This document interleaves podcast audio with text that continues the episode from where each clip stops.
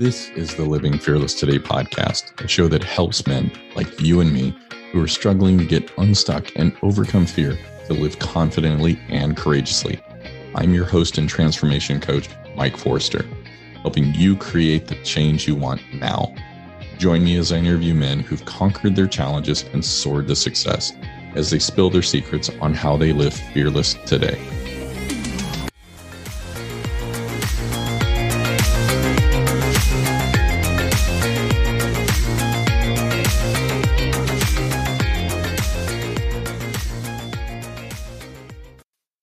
Well, hello and welcome back, my friend. And this week, Greg Gerber is joining me. He has like a podcast, a blog, whole platform he's building out. And it's called Forward from fifty. And just phenomenal, man. I mean, there's so many uh, people, men and women, that as we hit fifty and continue on without the purpose and our focus, kids have left, we're just wandering, start dividing, and it's statistics that you don't want to end up on that side. And so Greg's focus, his passion, just what he is running after wholeheartedly is helping people to find their purpose, to live a passionate, joy-filled life, uh, whether it's now or, you know, in Greg's case, he's focused on those of us that are over fifty. And it's like, dude, that's amazing. So Greg is not, not only has that platform, but he's also an author of two books. Uh, the first one is Restore Joy to Your Life, and then Pornocide: Why Lust is Killing Your Faith, Stealing Your Joy, and Destroying Your Life. Yep. And so, yeah. I also Greg have is an- just, what's that, buddy? I also have another book that I published last year called fifty over fifty, and it's profiles of fifty people over the age of fifty who are pursuing entirely different direction for their life. What was your biggest like takeaway from that one? From that book? Was yeah, that from your most recent one. Just how people found purpose in their lives. I mean, it was just some of them stumbled on it. They just recognized a need and created a business or an opportunity around it. Other people just had a pain in their life and wanted their to share their pain and the stories that they or lessons they learned from that with other people to make them better and help them endure what they're going through. It just, it didn't take a lot for these people to find a purpose. They didn't have to go in for counseling or anything like that. They just saw a need and went to, started to fulfill it. It's like just around the corner hiding from us if we'll only look, right? Exactly. That's right. Or listen to that quiet voice that's telling you, hey, go over here. I want you to do this. Absolutely. Well, Greg, let's start out. What does life look like for you professionally today? Today, I'm yes. running Forward from fifty, which is the platform to help men and women over the age of fifty to live more purposeful lives by pursuing things they are passionate about. I also do some freelance writing and podcasting for some other companies. Very cool. Thank you. And the writing, you had a, have a journalism background, is that right? I do. I have a degree in public relations, but I worked as a journalist covering the recreation vehicle industry for almost twenty years. So did you get to go out and test, like you're in Arizona now. I know you, you like Wisconsin, I believe is where you were Correct. originally. Dude, that is a transition and a half. It is indeed. Yes. I got so tired of you, the winters. Oh, I don't blame you, man. Well, but I, I think honestly, Greg, I would go back there for the summers though, because the summers in Arizona. Whoo. Oh yeah. It's sweltering here today. But we are getting yeah. a hurricane this weekend, so it'll be interesting. Yeah, let's just switch things up and kind of uh, give give a attitude to the to the weather, right? That's right, absolutely. So, when you were doing the journalism for recreation, like, did you get to actually go out on the sand dunes and ride dune buggies and motorcycles and stuff like that, or what? I was focused more on motorhomes and travel trailers and fifth wheels and things like that. Those kind of recreation vehicles. And yes, I actually bought one in twenty fourteen, a motorhome, and I hopped in it and lived and worked in it full time for three years. And I was to all forty-eight lower states at least once during that period. Okay. I'm jealous. Uh, we're we're going to have to talk. don't don't do what I did. I moved too quickly. You know, I, I like the people who are work camping, which is working short-term jobs for a variety of employers. So they'll pull in, they'll spend a season working at a campground or uh, a water park or something like that, recre- amusement park. And then they'll ha- head down south and work down there uh, doing something for a while. And that way they get to really enjoy the area they're in and immerse themselves in that culture. So rather than just being like a road warrior kind of exactly running around the place, you take up residence for a bit and get a That's feel right. for the yes. uh, culture. Yep. I moved every three to five days when I was in my motorhome, and it was just too much travel, way too fast. Mm. Gotcha. Well, that's good advice, man. Yes. It's becoming more of a commonplace thing, you know, being in a, in an R V or a motorhome or bus, you know, right. some, some kind of, uh, vehicle along those lines or a repurposed bus, right? It's so funny. When I was younger, they said, if you don't shape up and get your act together, you're going to wind up living in a van by the river. Now that is a life goal. You achieved it before it was cool, Greg. That's right. I did. I was the pioneer. There you go. Well, what does life look like for you on the personal side today? On the personal side, I just live alone here in Arizona. I have three daughters. They're all grown, five grandchildren. My daughters live in Texas, the Dallas area, and then one up in Wisconsin and one in Illinois in uh, Southwest Chicago area. Gotcha. Mm-hmm. Well, very cool. Yeah, you're ahead of me on the grandkids. They're wonderful. I highly yes, recommend it. Yeah. After we get through the uh, raising them, right, we get to uh, then spoil them and give them candy and everything, send them home. It's what they say. It's your reward for not killing your kids when they were teenagers. Absolutely. Oh, man. Well, Greg, let's let's step back a bit okay. and um, kind of go from, you and I had talked about the fact of, you know, like growing up as a child and not really having like that welcoming, nurturing environment. What, what was going on? And then after that, let's talk about how it set you up moving into adulthood. Like, how did that impact you? Sure. That's a very good, very good thing, because it was a hard childhood. My parents were divorced when I was eight years old. And my dad was a public school teacher, and he worked in Oshkosh, Wisconsin. And the year after the divorce, my mom packed up my sister and I and moved to the Madison area. And so I only saw my dad probably six times a year, and that would include one week during the summer. And it just wasn't enough for a guy growing up by himself. There was, you know, a horrible lack of self-confidence. I never really learned to play sports and still don't do that today. I just uh, uh, didn't understand how to play the games, or I didn't have the confidence to go in there and actually compete or do anything like that. Uh, the big problem that I had as well is that I not only grew up without my dad, but I heard from my mom almost every day, go live with your father. And that was very hard because I'd already been abandoned in my heart by my dad. And then I felt as though I was being rejected by my mom as well. And so it just... I became kind of a loner, had very few friends growing up in school and things like that. When you internalize that sense of abandonment, it can cause all kinds of problems going forward. It makes you not trusting other people, or worse, you're going to end a relationship before somebody can hurt you again. And so you tend to build up walls or just walk away really quickly. And that was something that was a challenge for most of my life. But then again, I have there with, with very few exceptions, every male who has entered my life through my entire sixty-three years has left within eight years. And it's just hard. Yeah. It's just strange that that's happened that way. And it's hard to kind of go through life without a lot of guy friends or people in my life, but I have had some great mentors along the way. And it's just like, God put people in my life at the exact moment that I needed it to teach me the lesson or to take me to the next step or the next level. Hmm. So you talked about like walls going up and there not being a trust.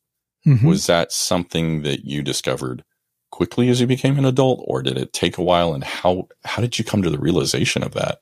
Well, you know, even in middle school, I was bullied almost every day. I was beat up by somebody, a, ba- a guy or a gal, pushed into lockers and things like that. Again, it was fed right into the low self-esteem. I didn't fight back because I really didn't know how to do that. Nobody actually taught me.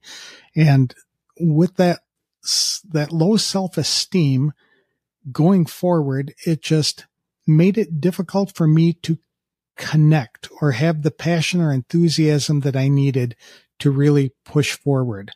Um, the best thing that happened to me after getting fired from my first job within a couple of weeks was getting a job at McDonald's. And yeah. I, that the general manager of that store became one of my early mentors, and that he taught me a lot about business and challenged me to really improve. And it was my first experience where I was rewarded based on the work that I did and the quality of work that I did. And after I received a couple of, of rewards in that way, work became very interesting and I became consumed with it. I would work forty hours a week or more as a high school junior. And it just, yeah, back then it was allowed. Now the government has laws that ensure that kids get enough T V time and screen time uh, at night rather than learning about business and uh, things that they can make them better. Yeah. Do you see that, like that reward, kind of that shift there? Did that, when you then continued on and you got into journalism and everything, did that foster like a, Uh, almost like a work ethic of like a workaholic, or was it kept mm. in balance there? McDonald's gave me the real work ethic of working hard and doing your best and always working. And that's something that I've carried through all my life. You know, we were taught the mantra, if you're, if it, you've got time to lean, you got time to clean. So there's always doing something. But before becoming a journalist, I was actually an event photographer in New Mexico.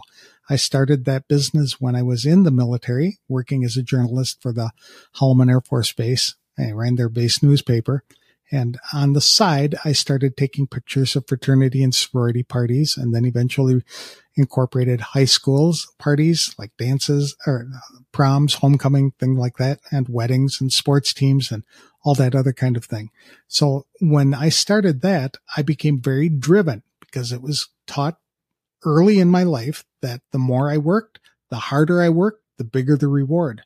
So if I were to look back on my life, that lesson of being in business for myself back then as a photographer kind of forced me, or it didn't force me, but I chose to pursue that rather than family. And then when I shut down that business at the risk of uh, being divorced, uh, my wife made a, a commitment that she was moving back to Wisconsin and I could either join her or pay for or pay child support for the next eighteen years for the kids. And I grew up without a father and I knew what that was like. So I didn't want that. I went back to Wisconsin with them. And at that point, I started to invest more time into the family and do more things with the kids, things that I didn't have my father do in my life when I was growing up. And so I think that helped. We have, I have great relationships with all three of my daughters today. And that's because I spent a lot of time in that with them. In fact, one thing that one piece of advice I got very early on when my oldest was eight years old was to take time to go out on one-on-one dates with each of my daughters once a month. And I did that religiously the entire time they were at home. And for me, it was another thing on the schedule. And sometimes it was a kind of a nuisance, and I did it, and we had fun and all of that. It was a great experience, but I had no idea how impactful it was on my children until my daughters were in their twenties explaining to me what it meant for them.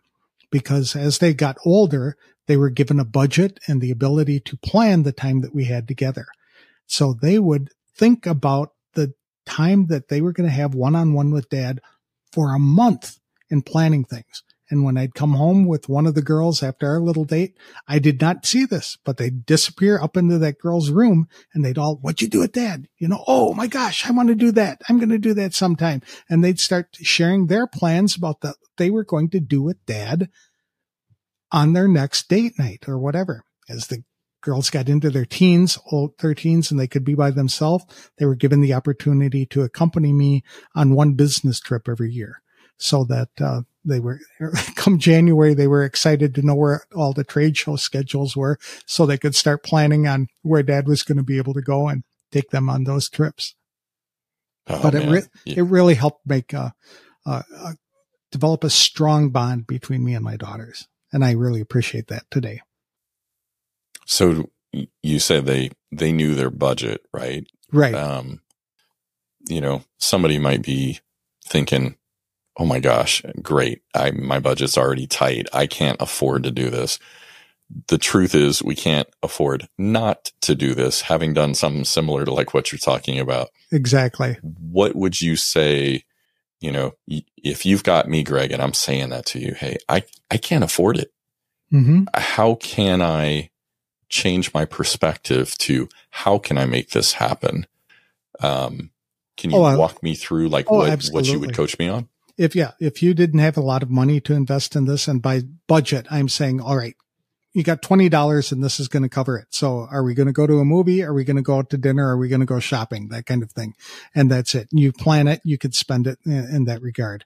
Uh, but if you really didn't have a lot of money, then I would just say, you know, go for a walk in the park, you know, go, uh, take a, take a tour of a museum or something like that. Take the, if the kids are really young, go to the children's museum or something where they could interact with you and you could interact with them. But the key would be to stay off your phone when you're with the child, because the kids see that all the time. Mom and Dad are on their phone and the kids are begging for attention. So when you're with the child, be there and be available and be participatory and asking them questions and things like that, so that you can develop those conversations and eventually they'll open up. And if you have that relationship early on, there's hardly anything that will come up in their life that they're not going to be willing to talk to you about, especially if you kind of take a breath and not jump on their case when they're doing something wrong and they're coming to you with a,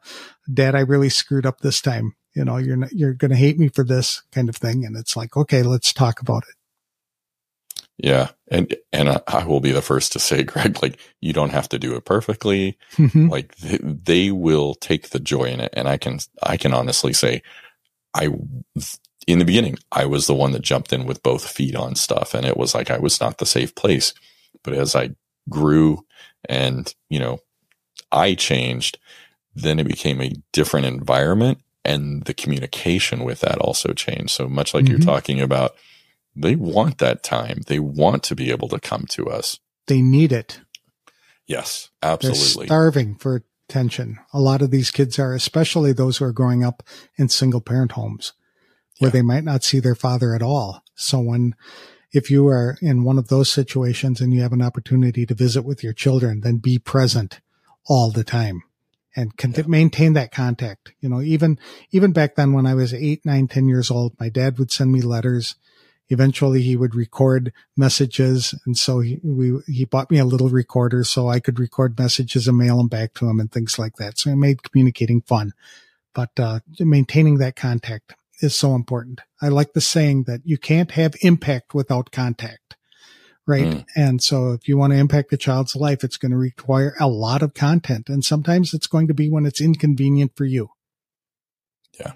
And it's, I think the best thing is to write it down and make sure that you know that it's on the calendar as well as exactly. them knowing it's on the calendar. Cause like you talked about, your daughters going, oh my gosh, what did you do? They are, they are, you know, just hungry for that time.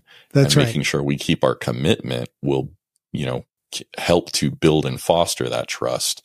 So yeah, that's, that's totally cool. I love that you were doing that, you know, because it sets up a different, uh, like a different relationship when they're adults, you know, it is. Um, and that's something that I was given a dream when they were little girls. I actually imagined what it would be like being with them when they were in their forties. And I had such a good relationship and things like that, that it caught me off guard to see that far in advance or to be thinking about it. And so I really dedicated a lot of my time and energy to building that relationship for them to grow in and for them to bond with me and have that trusting, loving, mutual affectionate relationship, I guess. I don't know, yeah. mutually affectionate, if that's the right word for a dad and daughter, but, uh, What, we had a lot of respect for each other, and that was nice. I gave each of the girls little nicknames, and you know, the just only only dad got to talk, call them by those nicknames, and that was just another thing that we had done that was so special. That's cool, building in that unique mm-hmm. right uh, relationship there. Exactly. Um, I know that a lot of us is what we've experienced growing up.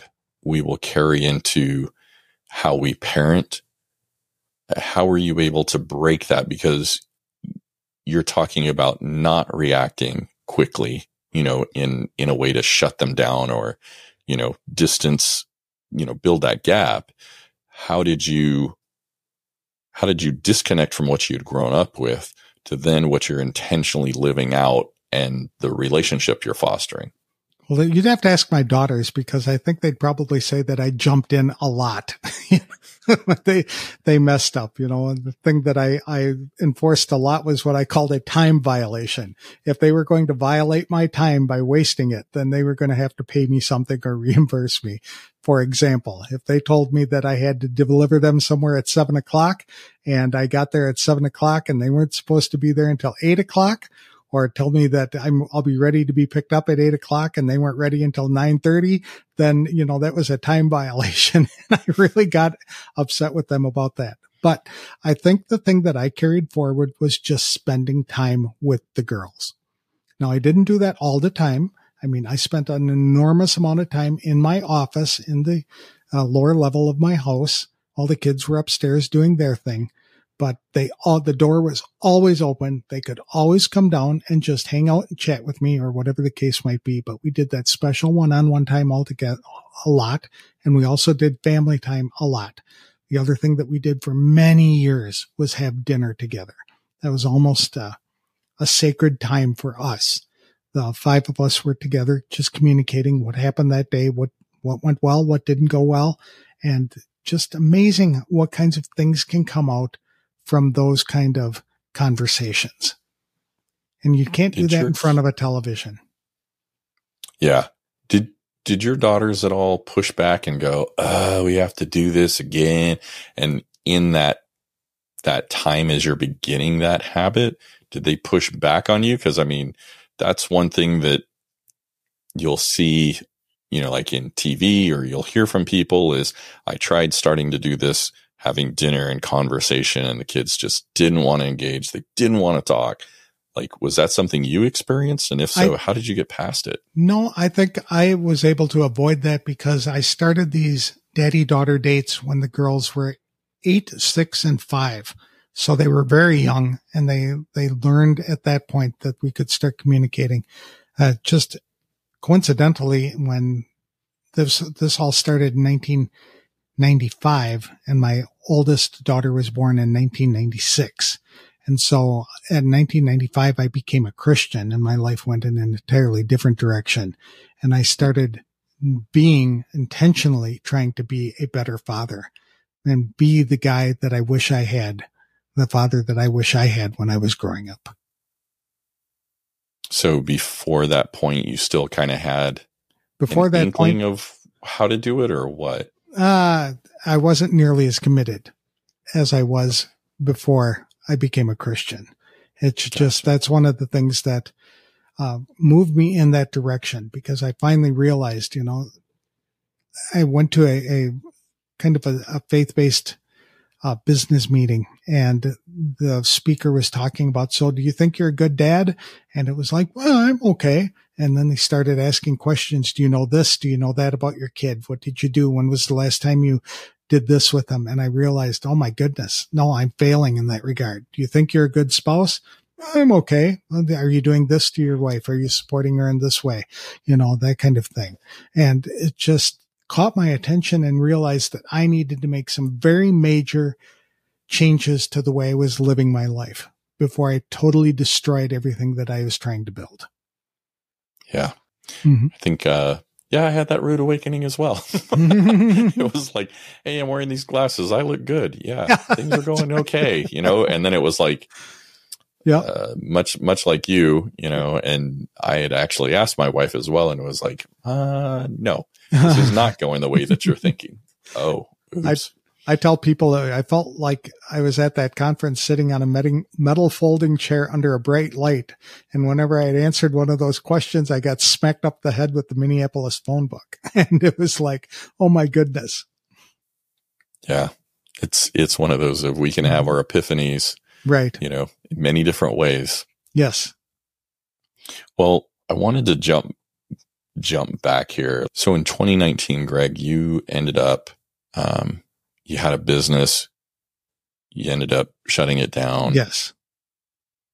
And from there, like, you know, if you look at many of us that have, um, you know, maybe been laid off or fired or gotten to that point of, hey, I'm, just like you, I'm stepping out of corporate, I'm stepping out of work, I'm stepping out of this business. There's kind of that transition and it's just this void. Yes. And you're left feeling unclear on the path forward, unsure about who you are, and just kind of empty. Can you take us back to that time and like, what did things look like and how did you get out of it sure. to where you are now, knowing that it's like, this is what I'm created for. This is my purpose. I'd be happy to do that. We actually have to go back a couple of years. Remember when I said I was full-time RVing for three years?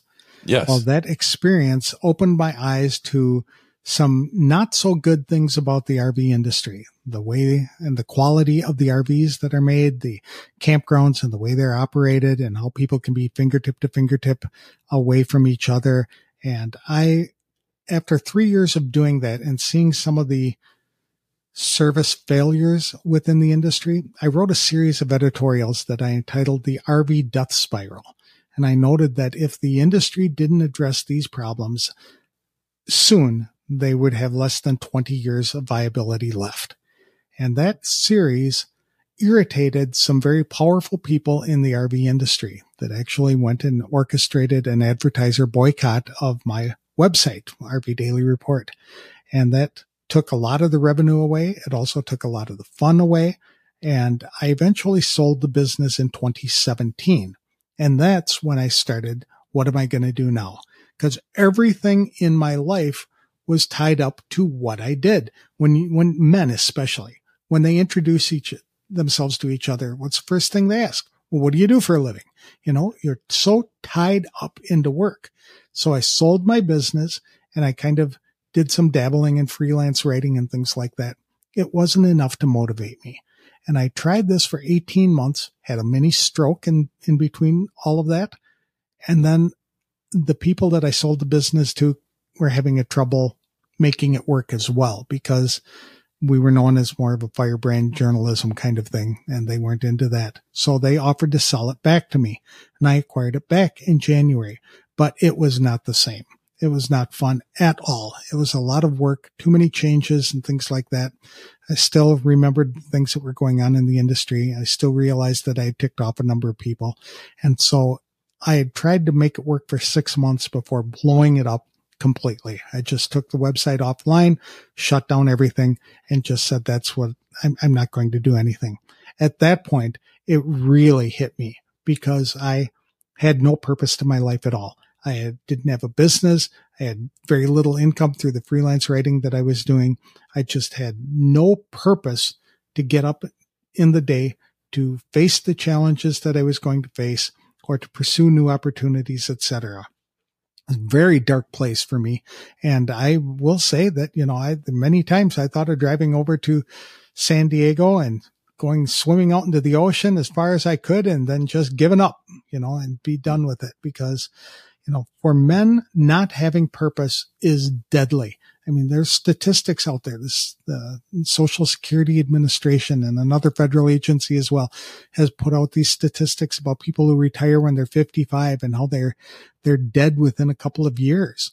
And the reason for that is they don't have purpose.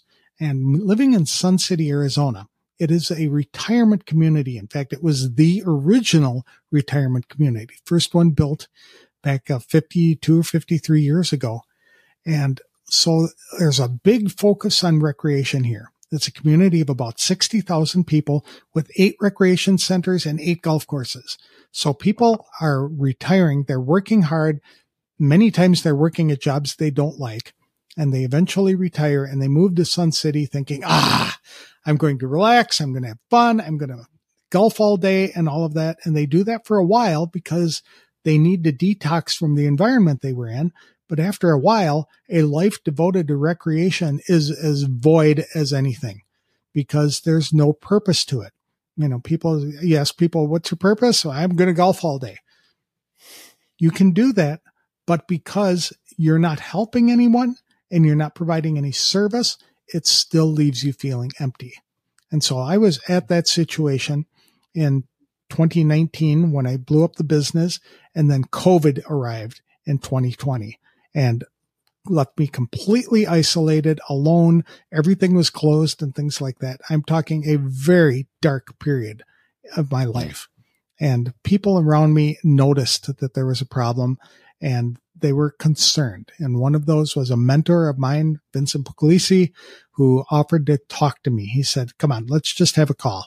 And we, we had a conversation for uh, about an hour, and I bared my soul with him. And that, I think, is one of the key lessons to learn is you have to be vulnerable about things that you're feeling, because if you keep it in your side, you know, you're not going to be able to get help. But if you are, express it with others, I think you'll be surprised how many other people are sharing the same problems, same, same concerns you are. Vincent listened patiently, and he said, Greg, I think that happens to a lot of people, especially men over the age of fifty. They get to a point where they built a career and it's not panning out the way they wanted it to be, or they're not where they were supposed to be, or they've gotten bored of it because they entered this career because they thought it made sense as a child or as a teenager, or a young adult. Somebody said, you need to go in this direction. And so at that point, he said, I think other people have this problem. Why don't you start a platform to help men and women identify a purpose for their lives? And I thought about it for a while, and I realized that I had secured the domain Forward from fifty two years earlier before this conversation. Yeah, no kidding. It was just something that had popped in my mind at that point, and I never pursued it. And I thought, you know, I think he's right. And the more research I did on that, that uncovered the statistics about how deadly it can be, especially for men who don't have purpose in their lives. And I set up this platform, and now I'm having a ball by interviewing people who are going in completely different directions for their lives and just having the time of their life. I have done podcasting since twenty fourteen, and I've done hundreds of podcast interviews, and usually they're twenty to twenty-five minutes long. When I've been interviewing people for Forward from fifty, the episodes are usually fifty to sixty minutes. And that's because I'm talking to people about things they're passionate about. And when you get people talking about things they're passionate about, it's hard to keep them quiet. Yeah. And mm-hmm. what you're sharing, like knowing your purpose. Yes. There's so many of us that it's like our career, our work, whichever, you know, lane you're in becomes our identity. Right. And then when it's removed, it's like, now who am I? And you end up being almost like you were at eighteen when you got out of high school. And it's like, what do I want to be when I grow up? It's like, well, now I've aged, but I'm still not grown up. Exactly. When you start thinking that men are living to be eighty-eight, ninety years old, and you're mm-hmm. retiring at fifty-five or sixty, you've got an enormous amount of time left to live. And so to not have a purpose for your life at that point, it just, it's sad. It's just a, a horrible existence. It's a dark, frustrating experience, and I don't wish it on anybody. Yeah.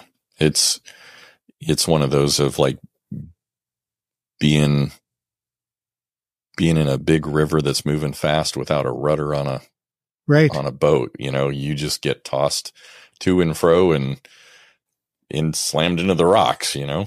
It might be different for people who retire because they plan on it. That's their decision. They're going to leave the job and do something else. It's entirely different for men who are fired and forced out mm. of a job, et cetera, earlier than they expected to be, because then they didn't even have time to prepare for what they were going to do next or what the next step is. And I did find, you know, it, it is very difficult for men my age to get work. And I'm going to be sixty-three this weekend.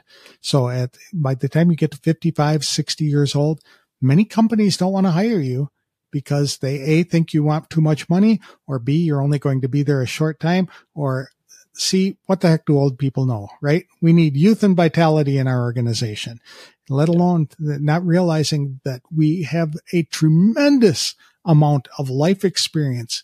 In addition to our natural talents and the learned skills that we have, we have so much to offer other people when we're over fifty years old that we really need to step out and start serving people in that regard. Yeah. Well, happy early birthday, Greg. Thank you. Because we're only a couple days away from that. Mm-hmm. Do, do we have to wait until we're after fifty to find out our purpose and start working through that? Oh, or is no. that something we can do at any age? And how do we figure it out? I think that you can do it at any age. And there are a number of ways you, you can do it. Uh, a friend of mine that I interviewed early on uh, said he, he's developed the coin or coined the phrase an intrapreneur, not an entrepreneur, but an intrapreneur. So you work within the company you are in, but you take on more responsibilities and you do things that you're passionate about and skilled in doing. And you have a conversation with your boss and say, hey, I need to do this, or I want to do this. Can I do it? And see what they say. And if they say no, then find another place where you can do it.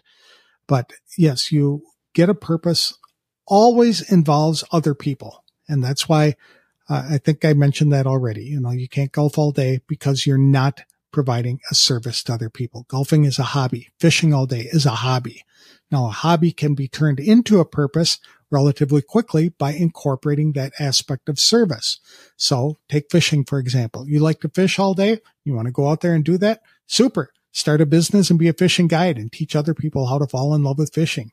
Help them select the equipment that they need. Help them select the right bait to catch the, the, the kind of fish that you want to do. Help them identify a fish. I could pull a fish out of a lake and I wouldn't have a clue what kind it was.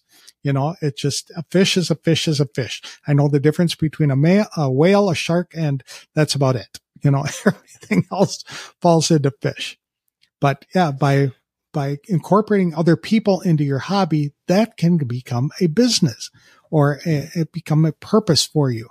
Say, example, an older person like myself, taking a young child fishing, helping them fall in love with the, the thing that you love to do is going to serve not only you, but them for a lifetime.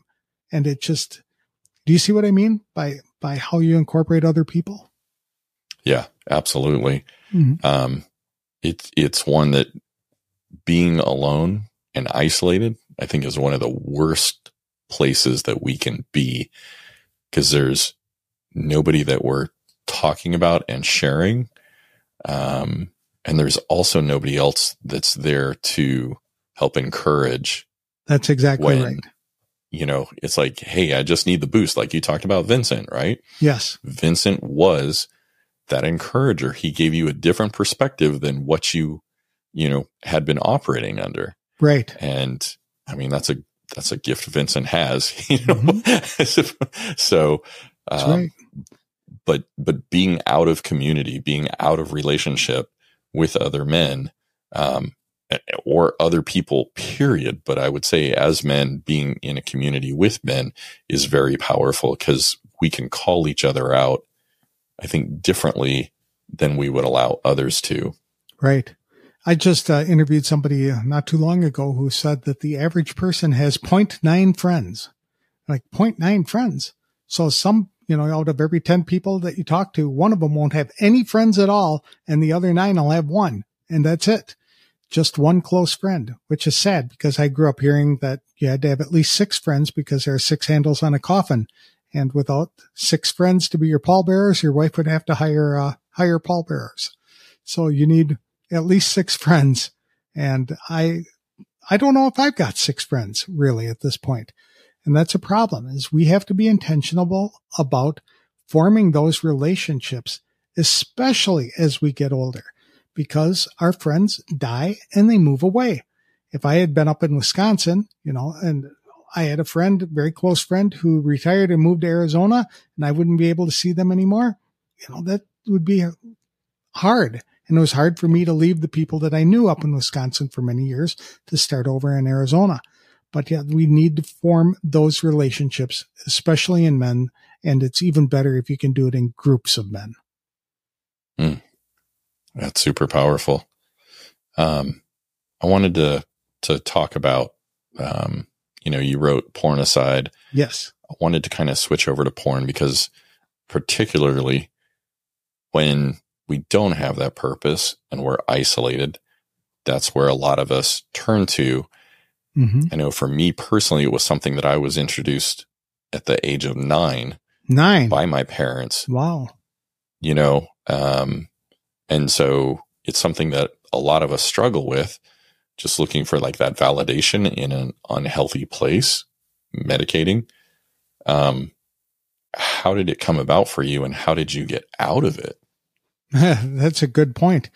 Uh, it came about officially the first Wednesday of September in nineteen seventy-two. I had just moved to Madison from a small town of Cross Plains, Wisconsin, and my neighbor right next door was a boy who was two years older than I was, and he showed me my first Playboy magazine at that point, and it was like, wow, that was crazy. You know, it just, uh, it's I, those images are seared into my mind.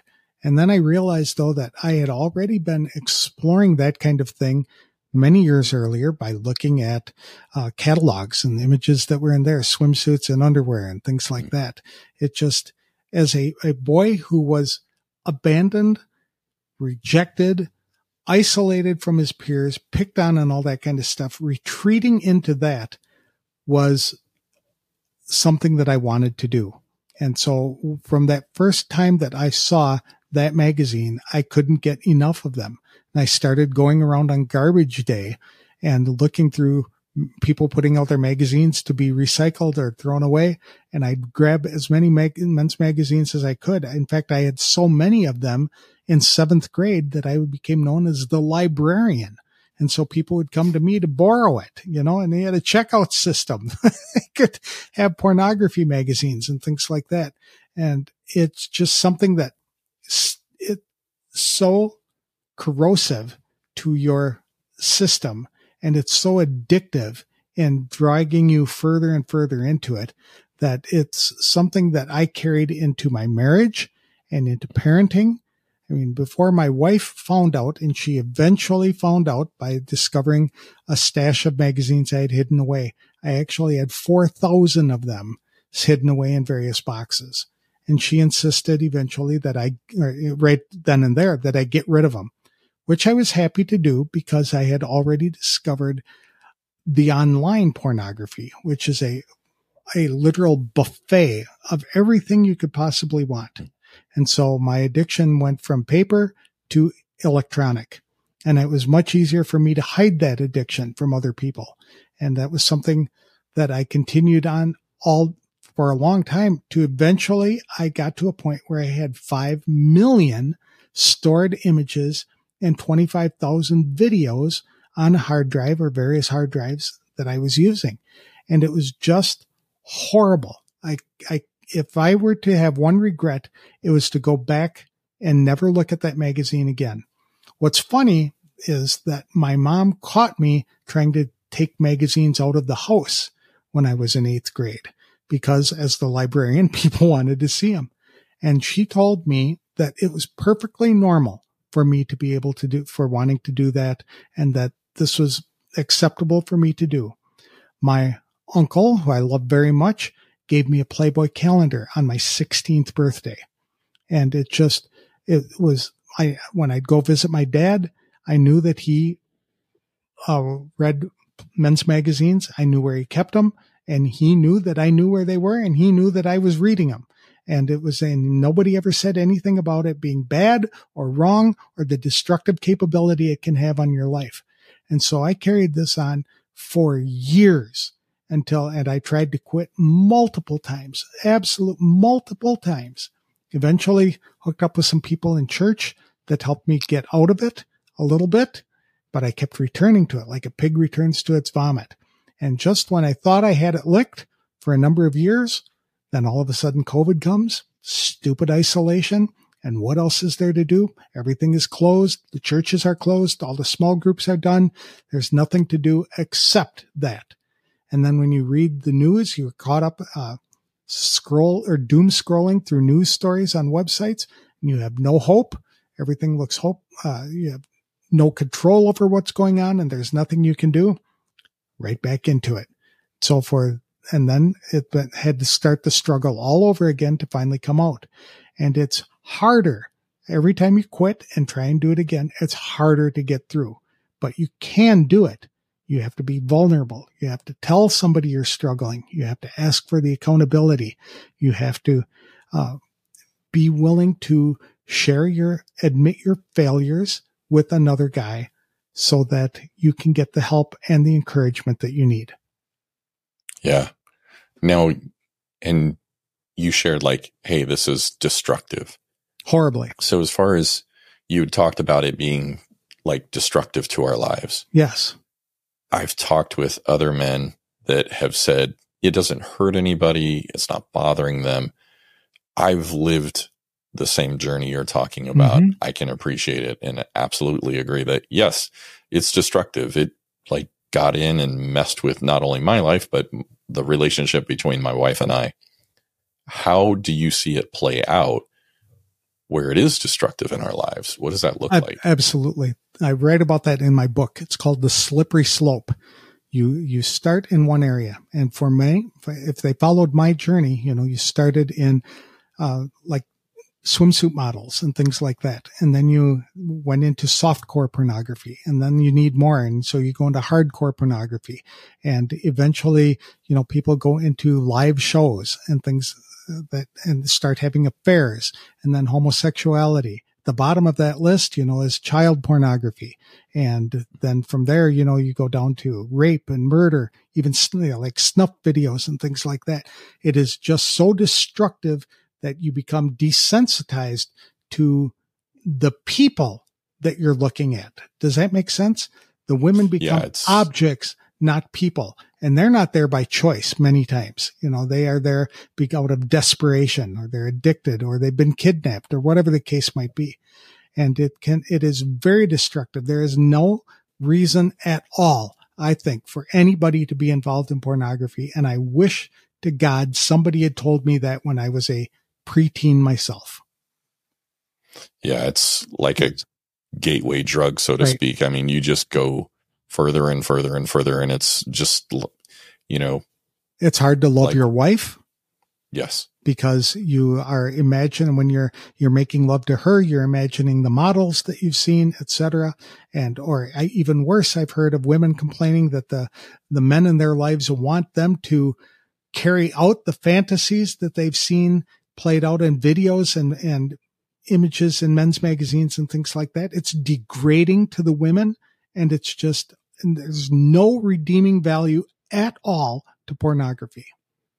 It is a yeah. scourge in the earth and a scourge in the church. The number of people in churches who admit that they have problems like that. sixty-five percent of Christian men admit they have a problem with pornography. thirty-five percent of Christian women admit that. A quarter of all pastors admit they have a problem with it. It is a horrible scourge on our society. And what nobody wants to talk about is what's coming next, because the kids with their cell phones and things like that are starting to experiment and take pictures of themselves and share them with others. So they are being addicted to child pornography at a very young age, and people do not fall up that slippery slope.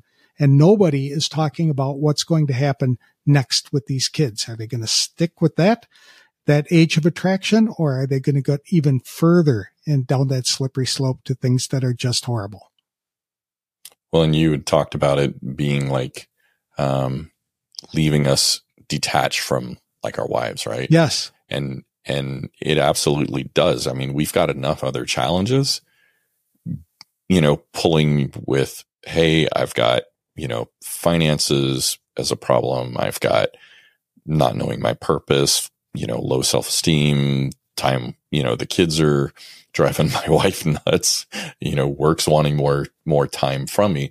There's all these other things that are demanding energy and time um, out of us, that it's like, we don't need something else that's going to divide like our wives, right? Uh, proximity to us, right? Wanting mm-hmm. to be with us and feeling distant and detached. I mean, you talked about COVID, right? And being alone. We don't need that loneliness. Exactly. In, in our relationship with our wife, who's, you know, we're supposed to be the closest to. Exactly. And you always feel like you're hiding something. So, you know, there's that, that's pushing it away as well. I mean, it's just kind of like one of those, it's like a side dish, you know, mm-hmm. t- to that's the, right. to a toxic main course. It's the shame as well. Yes. You realize that one of the things that Satan loves to do is teach guys or get guys to believe that they are the only people who are this bad off. And you don't talk about this to anybody because you are so bad. You're just, people are going to mock you and make fun of you, et cetera, and, and disassociate with you because you're so perverted, because you like pornography. And so guys internalize that, and they keep that secret to themselves. Yet everybody around them can often tell that they have a problem. And they might not know it's pornography, but they're distant, they're detached, they're aloof, they have no purpose. They just have no joy. They're often angry with themselves, which makes them angry for other people. And it's just a horrible experience. And guys need to come out of it. Problem is, there are very few resources out there to do that.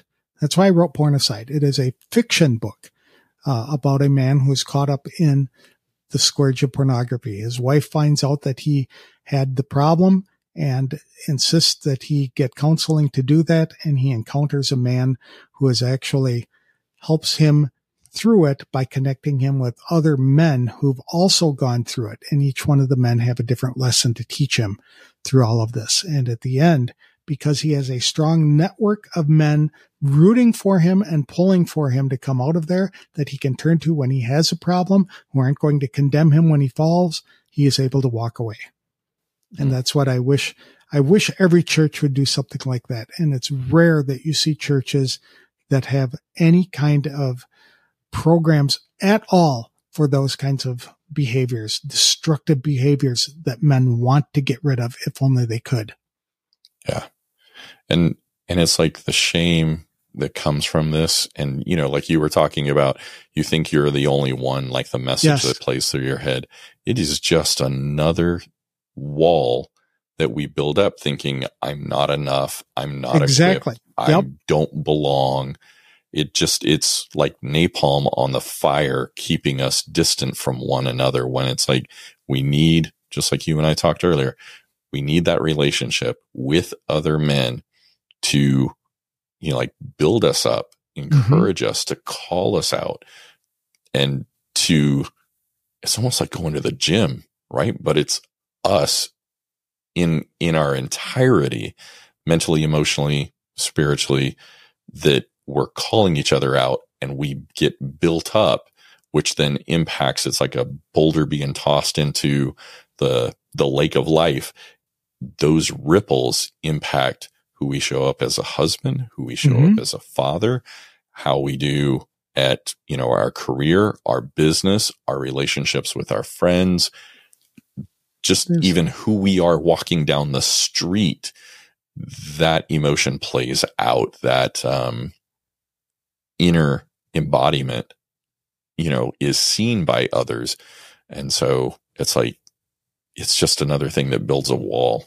Exactly. There is no redeeming value to this problem at all, or this thing that people like to do. And we're just seeing more and more perversity coming in as a result of it, more and more darkness. Pornography is often consumed in total darkness when you think about it. Mm.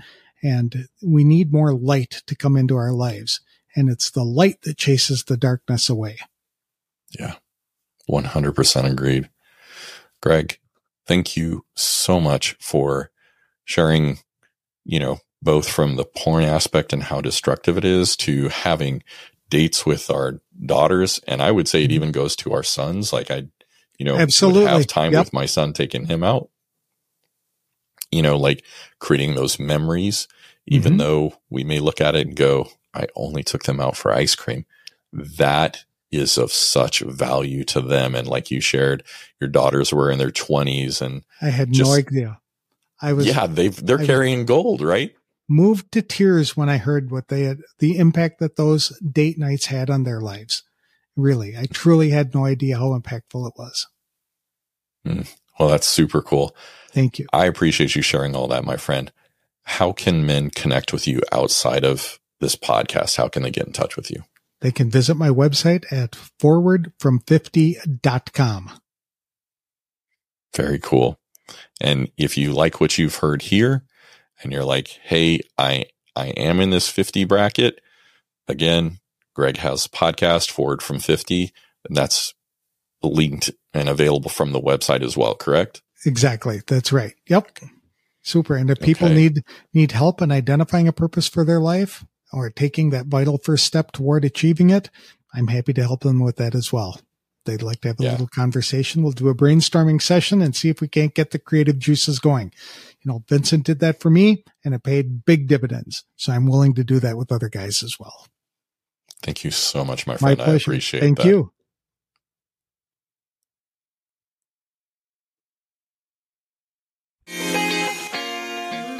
Thanks so much, my friend, for joining me on another episode. If you found the information within the show helpful, please leave a review on the platform you're listening to. It helps raise the show's visibility so other men can join us in breaking free. See you on the next episode, and remember to continue putting yourself out there. Have a great one.